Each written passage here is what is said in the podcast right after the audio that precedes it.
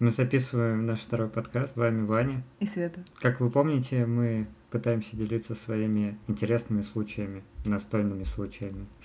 Почему это все каждый раз звучит э, так же? Потому что шутка, повторенная много раз, станов... не становится смешнее. Становится смешнее. Нет, это не работает. Я очень э, люблю смотреть YouTube. Недавно мы смотрели прекрасный канал Мартелиада, где очень странные сюжеты, и иногда человек делает рекламные ролики, рекламные ставки. И неожиданно мы узнали о том, что у компании Foodband... Это не реклама, если что, ребят. Мы еще не настолько продвинулись. Э, есть э, доставка настольных игр. То есть они доставляют там пиццу, роллы, суши и вот это вот все. И решили такие, ну, наверное, люди собираются вместе, и вот у них нету настолок, поэтому обязательно нужно еще сделать доставку настольных игр. Мы зашли потыкать на ассортимент, там мафия, уна и вот какие-то такие простенькие игры. Да, какой-то набор несложных игр, э, которые, в принципе, не требуют ни, ни особого времени, ни большой площади, чтобы их раскладывать, и долго не нужно въезжать в правила, поэтому вы просто взяли пожрать и заодно взяли поиграть. А может быть, они добавили такие игры, потому что они дешевые. Кстати, это аргумент. В любом случае, это натолкнуло нас на мысль о том, что тема сегодняшнего выпуска у нас настолки без настолок. Многие из вас, наверное, в детстве родители, родители с вами играли и говорили, вот э, давай играть в города. Кто-то первым называет какой-то город, и, соответственно, следующему нужно на ту букву, на которой закончился город, назвать следующий город. Да, и мне всегда казалось это несправедливым, потому что я-то в свои 7-8 лет явно знала меньше городов, чем мой папа в 30 с лишним. Не, ну там еще были, обычно еще у родителей были какие-то нечестные тактики, они, например, знали о том, что надо обязательно обязательно называть город. Они, естественно, больше знают, но с другой стороны, они еще называли тебя города так, чтобы тебе всегда попадалась одна и та же буква. И ты такой, ну, один город можешь назвать, ну, два, ну, три, на, ну, на одну букву. После там какого-то количества попыток ты просто понимаешь о том, что ты не знаешь больше города на букву Н или города на букву Я. Ну, как мы выяснили, недавно очень много городов на букву К. К? Ну да. Красноярск, Красногорск и вот эти все приколы. Да, но сегодня мы хотим обсуждать не такого рода игры, другие, которые тоже были в некоторых фильмах, какие у нас с ними были забавные истории. Начнем с э, популярной вещи, которая называется стикеры. А еще некоторые люди называют ее игра из бесславных ублюдков. Почему? Ну, потому, Я первый раз слышу. Там была эта сцена, где они сидят в баре, у них как раз прикреплены эти листочки к лбам, и, соответственно, они, они в нее играли. Ну, поэтому большая часть людей знает о том, что это не стикеры, а вот эта игра из бесславных ублюдков. Напомним суть игры. Да. Значит, каждый из вас загадывает э, еще раз э, тем выпуска настолки без настолок, но мы считаем, что у вас есть минимальный какой-то набор, хотя бы там карандаш и, ну, может быть, не стикеры, но хотя бы бумажки, потому что не обязательно, чтобы были стикеры.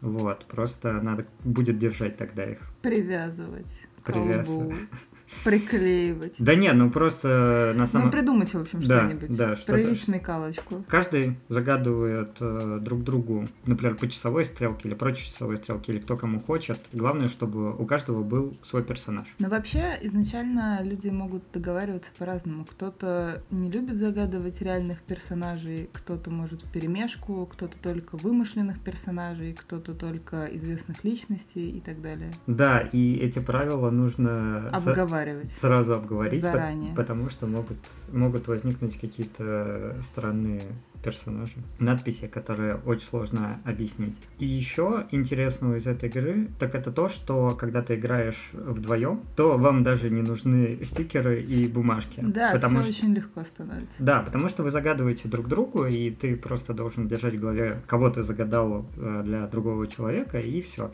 вы начинаете отгадывать. Особенно в какой-нибудь дороге, если вы там едете в электричке или в автобусе или еще, ну, и не очень будете напрягать других людей.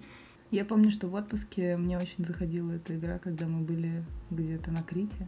Угу. Мне очень нравилось то, что можно лежать. Ты лежишь такое на пляжике, и, в общем-то, особо делать нечего. Надоело читать книжку, и можно поиграть. Да, но возвращаясь к тому, что надо обговаривать правила, у нас был э, забавный случай, когда один человек не, так и не смог. Не смог ли? Я точно не помню. Вот. Я не помню, чем закончилось. По-моему, как-то мы... Не помню, чем закончилось. Я помню то, что возник вопрос на тему персонажа.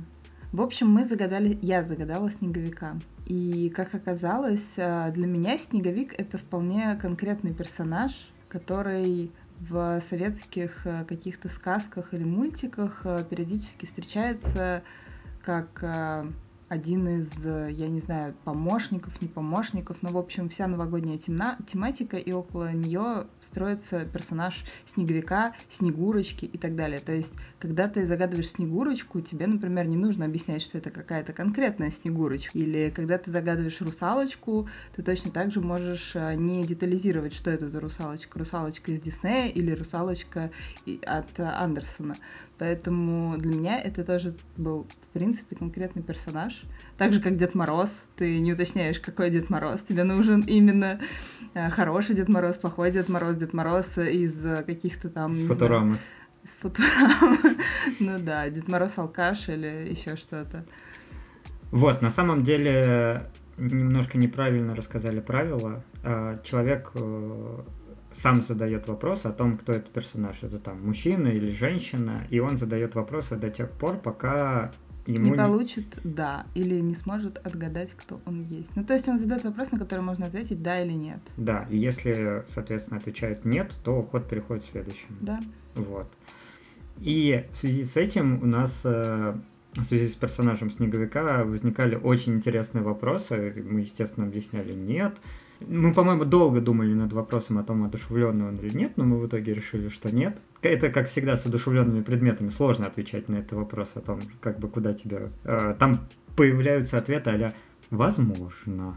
Ну, как, как Ну, как сказать, да. Ну, относительно. Относительно, да. И в этот момент э, человека, который которому загадан этот персонаж, он впадает в ступор. То есть, когда он задает довольно конкретный вопрос о том, одушевленный это предмет или нет, или одушевленный этот персонаж или нет, и он слышит о том, что может быть, его, у, у него в голове просто что-то щелкает, он начинает очень усиленно думать о том, что же там такого могли заказ- загадать. А что вообще можно ответить, э, если это не одушевленный персонаж? Кто это может быть? Не знаю. Полено какое-нибудь. Полено. Итальянское э, рождественское полено. Ну как, если он имеет э, некоторый разум, ладно, это философия. Да. Может ли он быть неодушевленным или э. одушевленным? Ну, то есть, на самом деле, игра заставляет тебя побыть в роли акинатора, если вы знаете, был такой, и, и даже, по-моему, есть такой сервис, который задает тебе вопросы на да или нет, и в конечном счете с большей вероятностью отгадывает, кого ты загадал. Дошли мы до вопросов о том, есть ли у этого персонажа своя микроатрибутика? Микроатрибутика. Это, кстати, я считаю, отличный вопрос. Он всегда дает какие-то наводящие вариации. Вот. И с тех пор мы знаем о том, что вот, ну, там, морковка, э, шарфик, шляпы — это микроатрибутика. Микроатрибутика. Снеговика. Вот. Мы можем, кстати, любого такого персонажа ты можешь разложить из тех, которые ты знаешь. У всех же есть какая-то своя особая микроатрибутика или просто атрибутика. Ну, то есть хвост русалки, а, костюм Деда Мороза. Это же все микроатрибутика. Любой вымышленный персонаж будет обладать какой-то микроатрибутикой. Ну, в целом, да. Мы можем сразу перейти в оппозиционную сторону и вспомнить э, про игру в шляпу которая, Монику. Наз... которая называется не шляпой, но я ее всегда буду называть шляпой. А, да, есть э, другая игра, она требует еще, еще чуть-чуть больше атрибутов, то есть кроме... Например, шляпа. Да, кроме, кроме бумажки и ручки вам еще нужна шляпа.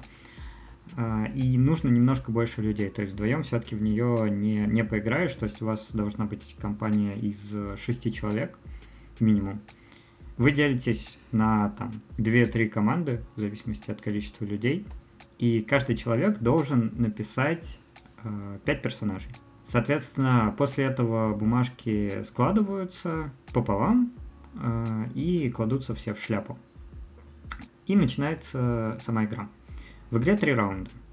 Первый раунд э, длится 30 секунд, и вам нужно доставать э, бумажку из э, шляпы и объяснять ее словами другим участникам вашей команды. Если вы слово объяснили, то бумажку забираете себе, а если, если нет, то, соответственно, как бы она кладется обратно в шляпу.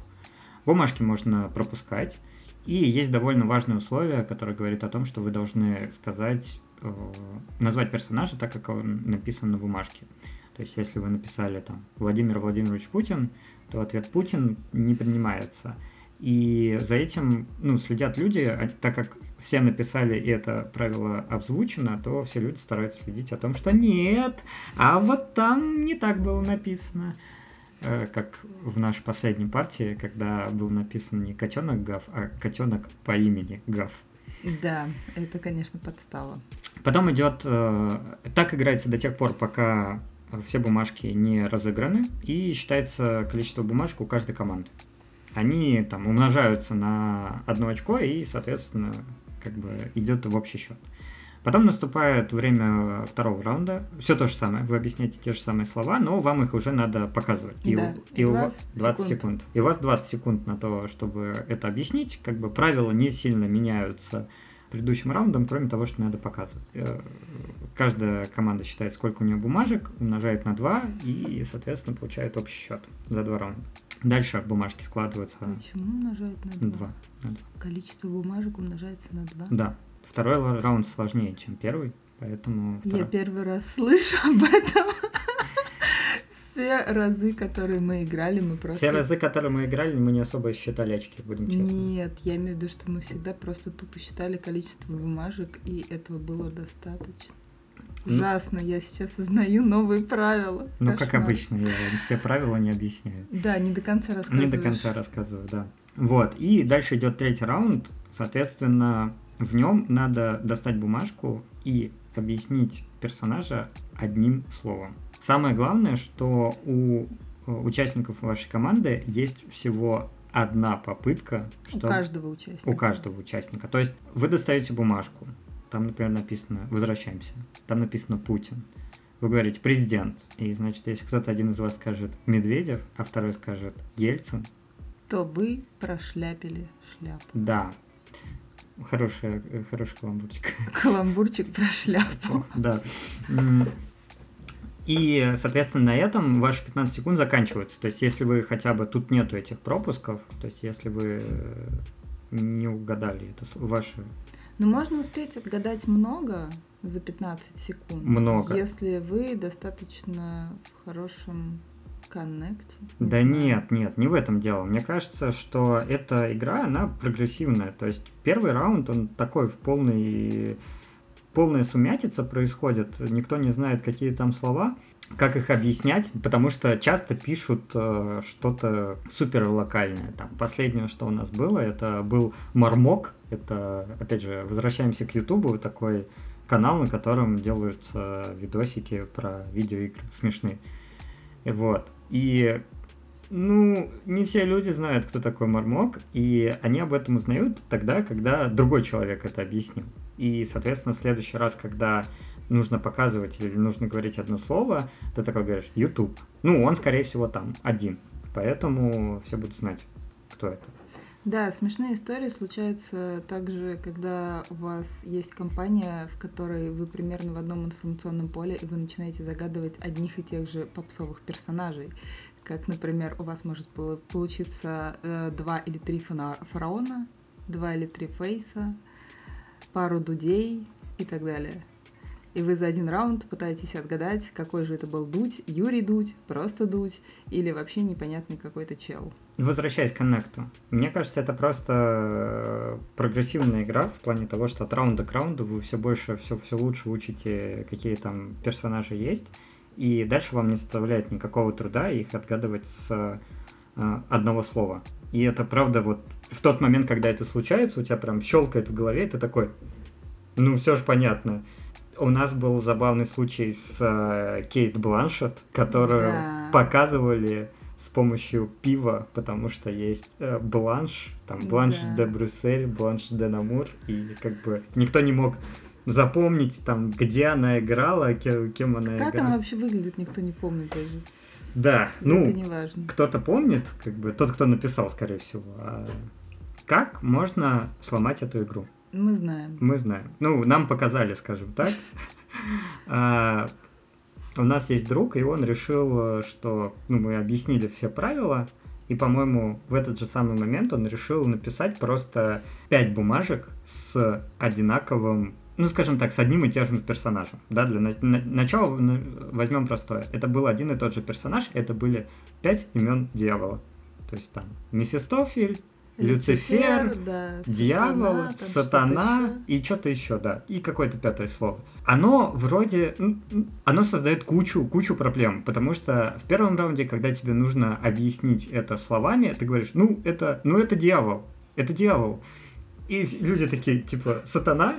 И, и вот не знаю, если ты угадал с бумажкой, то да, сатана, а если нет, ну это, в общем, э, Люцифер там или Мефистофель. Я все еще считаю, считаю, что это так себе теория, потому что слишком много начинается каких-то переполохов. Да, ну и главный переполох, конечно, случается в третьем раунде, когда ты не можешь выбрать одно да, слово. Да, не можешь выбрать одно слово. Потому что нужно запоминать, э, выходил ли он, или вообще как вы можете еще дополнительно его объяснить. Непонятно. Да и, в принципе, с пантомимой тоже начинаются проблемы, потому что, ну, как ты его вы просто начинаете, вы запоминаете эти пять имен и начинаете их э, рандомно перечислять.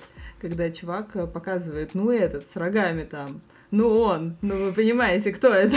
Ну скажите, как его зовут. Второй подобный прием был использован для пяти имен э, вожды из Варкрафта.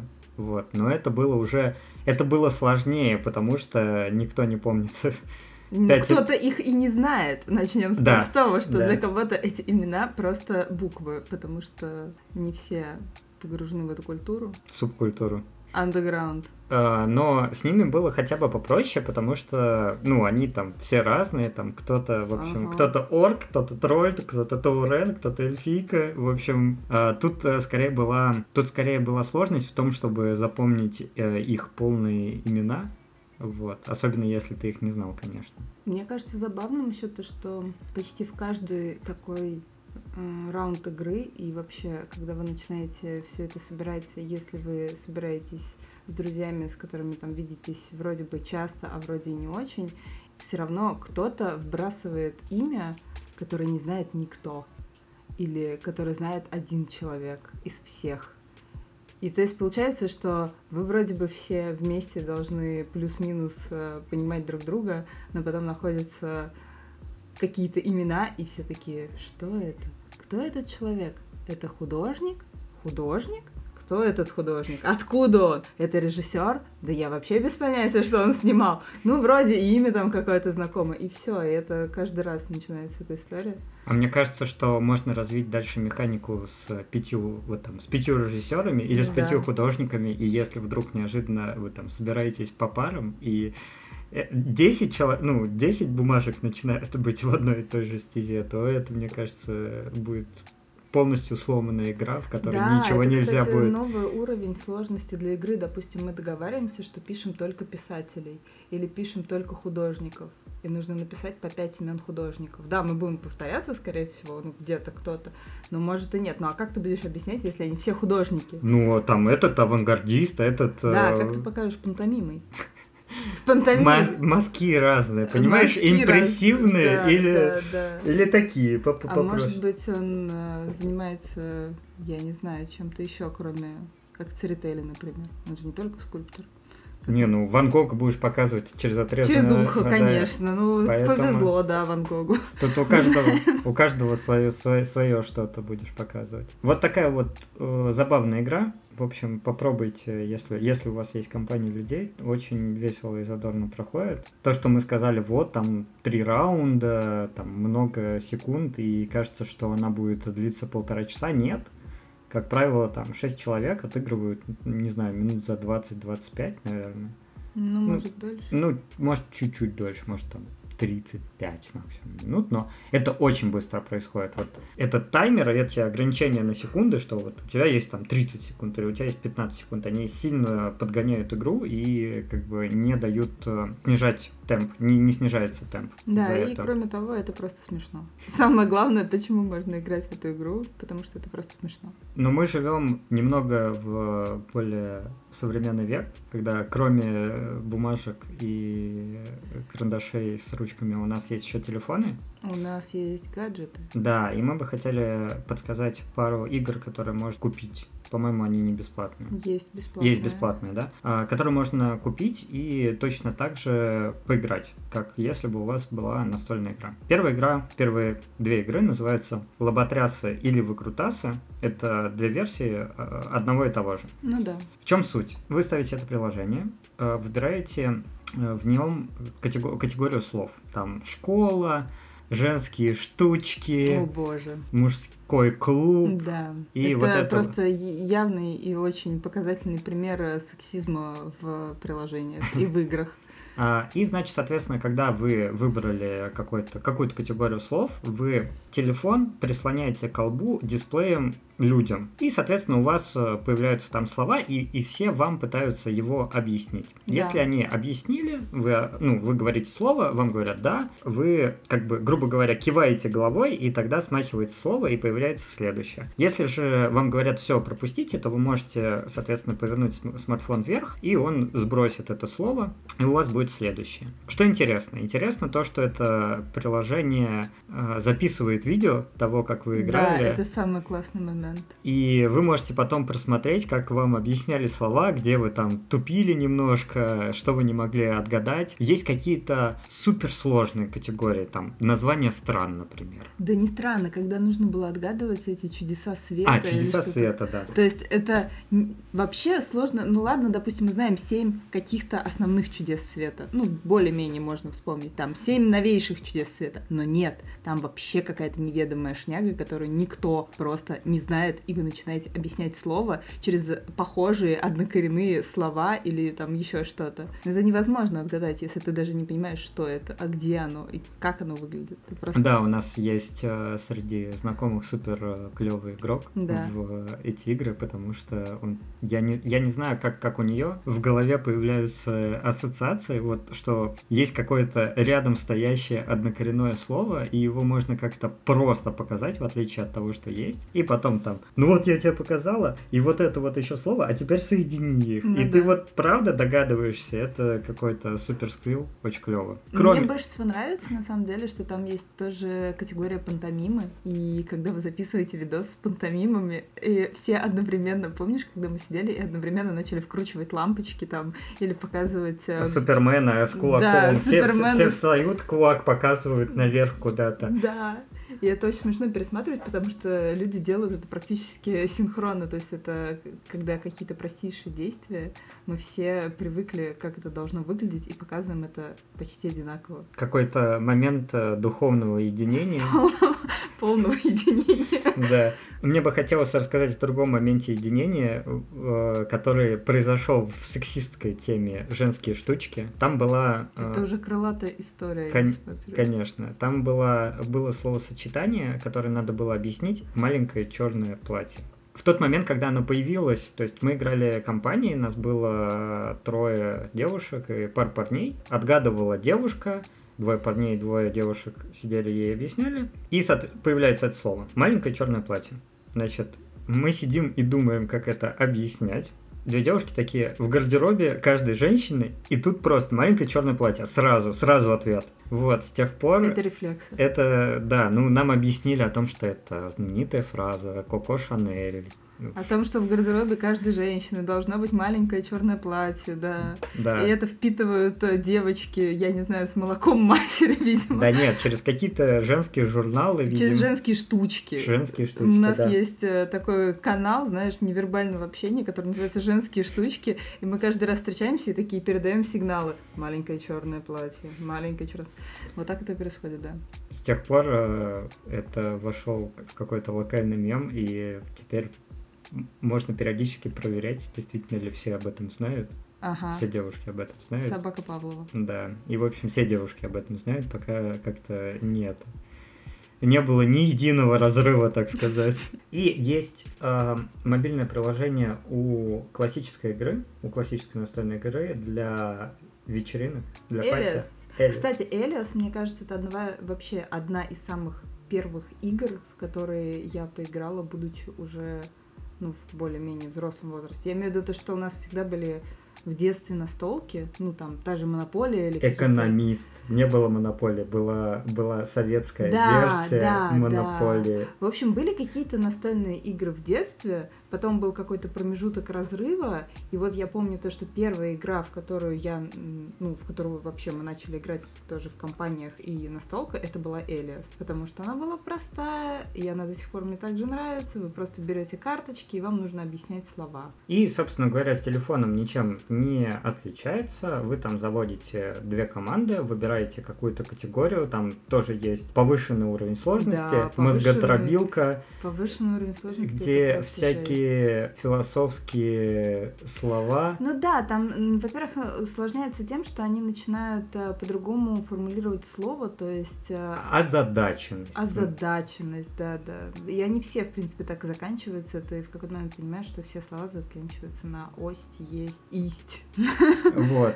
Но есть еще одна категория, когда мы играли, и там было очень много древнерусских слов, которые... А, ну, старославянский. Ну да, старославянский такой язык, и ты должен вспоминать э, там слова типа услада или там, я не знаю, что-то еще, и пытаться их объяснить. Но это невозможно объяснить, когда ты уже, с- особенно когда вы сначала объясняете простые, и они понятные, там, кран, дорога, арматура, все понятно, все просто. А тут у тебя какие-то древнерусские изречения, и ты такой, благость. Мгм.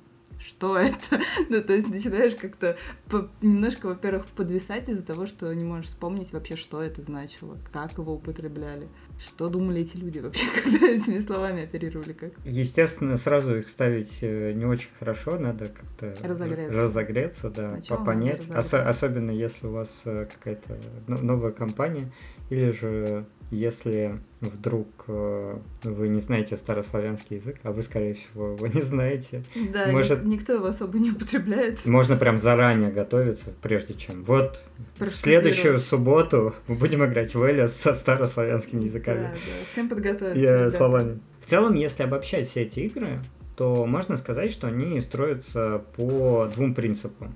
Либо все объясняют тебе, и тебе нужно отгадать, либо ты объясняешь всем, и, соответственно, все должны отгадать. То есть они, так сказать, в две стороны работают. На основе этой механики построена вообще, наверное, куча игр. Есть и тяжелые примеры, типа крокодила. Я не знаю, мне никогда не нравился там Я тоже не люблю крокодила, но просто это потому, что я никогда не любила пантомимы, скажем так. Мне сложнее показывать пантомимой, чем объяснять словами. Да, есть э, вообще игрушки типа Пикассо, в котором тебе вообще надо рисовать то, что тебе Да. загадали. И если это какой-то довольно абстрактный термин, то это тоже очень сложно. Ну да, сложно изобразить. А еще помнишь, э, есть контакт. Но я так и не вспомнила, как мы играли в него в детстве, в юности, когда ты должен загадать слово, объясняешь его людям, и первый чувак, который понимает, о чем ты говоришь, говорит, есть контакт, Да, и потом он, по-моему, подходит и, и говор- перенимает просто эстафету вроде. Говорит, что да, я угадал, если он угадал, то он следующий начинает объяснять. Вот. Ну, там какая-то смесь со сломанным телефоном, и зря мы не прочитали заранее, как, как играется. Сломанный телефон это же просто основа основ, кстати. Как я могла забыть ее? Это же просто основа, я не знаю, всех этих игр, э, которые на много людей и на то, чтобы кто-то что-то кому-то сказал. Не, мне кажется, сломанный телефон это все-таки вот не, не для нашего возраста. Не, не для нашего, конечно, но в плане это самая базовая такая начальная тема.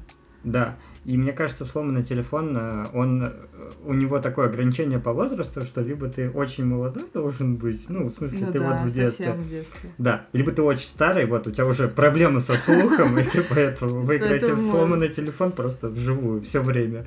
Нон-стоп, так сказать.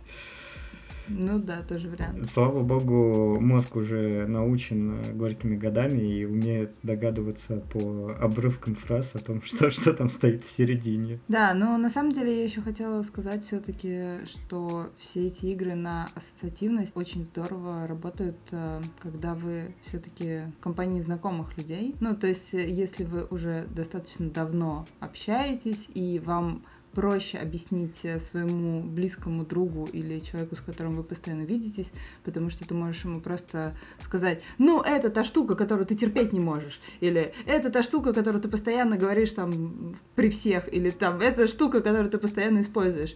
И человек Это второй... я люблю жрать. Да, да, я люблю жрать. А ты сидишь и думаешь, что он любит? Бестроганов, рис, курицу, как бы. Ну да, да. Или там, ну, у меня аллергия на вот эту вот херню, и как бы... И так ты узнаешь, на что аллергия у Что аллергия? Да, и неловкий момент, когда ты не можешь вспомнить этого или не можешь отгадать. Мой любимый цвет, Да, знаешь. и второй начинает беситься, потому что, ну в смысле, ну ты что, не можешь вспомнить? Ну мы же уже сто раз это обсуждали. Завершить мы хотели, наверное, тем, по всем играм, по большинству игр, о которых мы сказали, недавно, по-моему, пару лет назад или в прошлом году вышел фильм, э, называется «Ночные игры». Там как раз про компанию людей, которые любят э, там каждую неделю по пятницам собираются и играют, собственно говоря, в эти ассоциативные игры. Либо там объясни карточку, либо крокодил, пантомимы, там нарисовать и так далее. И там как раз обстебывался этот момент, когда жена объясняла, муж объяснял жене о том, что ну это тот актер единственного, которого мы встретили в аэропорту. Это Да. небольшие спойлеры к фильму. Вот, Это первые де- несущественные это- спойлеры. это первые 10 минут, поэтому. Это тот актер, тот самый.